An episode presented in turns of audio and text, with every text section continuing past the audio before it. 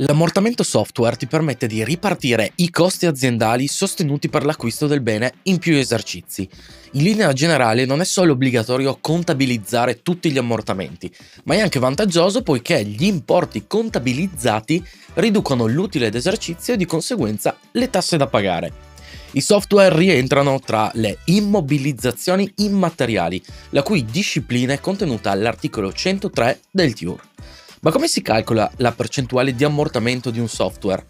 La percentuale dei costi sul totale del bene è stabilita dal Ministero dell'Economia e delle Finanze ed è sufficiente consultare le tabelle ufficiali per sapere la percentuale di ammortamento prevista a seconda del bene. Per fare un esempio, dopo aver acquistato un software è sufficiente sapere il costo del bene senza IVA e quindi verificare il coefficiente d'ammortamento. Un coefficiente d'ammortamento del 10% ti permette di ammortizzare i costi in 10 anni, del 20% in 5 anni e così via. Nel caso di software, licenze, concessioni e marchi, la percentuale d'ammortamento è del 20%. Di conseguenza potrai ammortizzare l'intero costo sostenuto in 5 anni.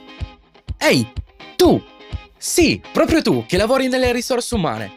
Sappiamo quanto sia difficile il tuo lavoro, richieste dai dipendenti, procedure infinite e fogli Excel a non finire. Non ti preoccupare perché noi siamo qui per aiutarti. Possiamo dire di aver creato un software che sì, insomma, ti dà dei superpoteri.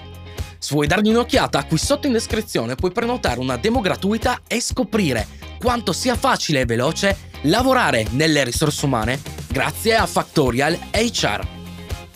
E sì, ovviamente non dimenticarti di seguirci sulle maggiori piattaforme audio e di lasciarci una recensione su Spotify e su Apple Podcast.